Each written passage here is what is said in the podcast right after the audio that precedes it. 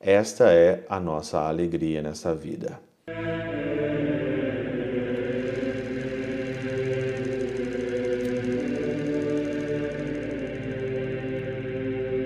Pai, do Filho e do Espírito Santo. Amém. Olá, meus queridos amigos, meus queridos irmãos. Nos encontramos mais uma vez aqui no nosso Teoses, Viva de Coriés, o Cor Maria, nesse dia 24 de fevereiro de 2024. Nós estamos então aqui terminando a nossa primeira semana da nossa quaresma. Amanhã, domingo, já é o nosso segundo domingo aí desse tempo de conversão. O evangelho de hoje é o evangelho de João, mas hoje é dia de São Mateus.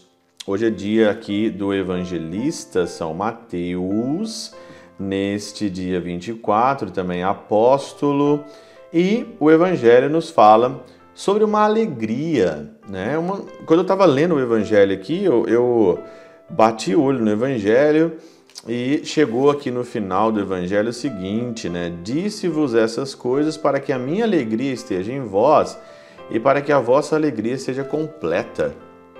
Eu digo essas coisas todas. O que, que ele disse? Amai-vos uns aos outros, é, conservai os meus, os meus preceitos, pelos frutos conhecereis.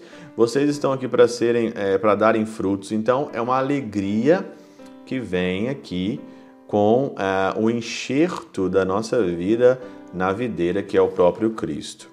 Santo Agostinho faz algumas perguntas para nós aqui hoje para nos orientar na nossa meditação.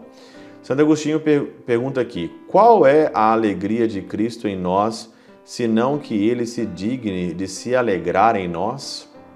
Será que Cristo se alegra com a sua vida? A vida que você está vivendo, Cristo está alegre? Porque se ele não tiver alegre com você, é o tempo também de você mudar, é o tempo de você criar vergonha na cara, usar esse tempo da quaresma e você mudar de vida. A pergunta, ela é totalmente interessante. Será que Cristo Cristo se alegra conosco, com você, comigo? E qual é a nossa alegria que promete completar se não ter parte com Ele? Uma alegria completa você não acha neste mundo.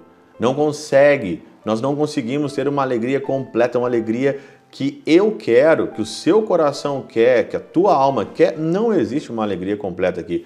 Pode pular carnaval, pode usar droga, pode fazer o que você quiser, prazer em cima de prazer, hedonismo em cima de hedonismo, né?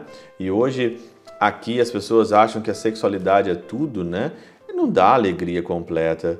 De seu lado, ele já possui a perfeita alegria no que tange a nós, conhecendo-nos de antemão e predestinando-nos. Mas essa alegria não estava em nós porque não existíamos para dar-lhe abrigo. Introduziu-se em nós quando ele nos chamou. E essa alegria com razão chamamos de nossa, porque para ela gozaremos as bem-aventuranças. E ela começou na fé dos que nasceram e se completa no prêmio da ressurreição. A alegria, ela cresceu, ela, ela nasceu em nós na fé, e principalmente pelo nosso batismo, e ela vai se completar no prêmio da ressurreição. Por isso que nós estamos na quaresma porque talvez nós desviamos desse caminho da alegria, de crescer a alegria em nós e cada vez mais quando nós estamos em Jesus, cada vez mais quando nós estamos na, na, na religião, essa alegria vai crescendo para se completar, como diz aqui Santo Agostinho, no prêmio da ressurreição. Não existe verdadeira alegria fora de Cristo.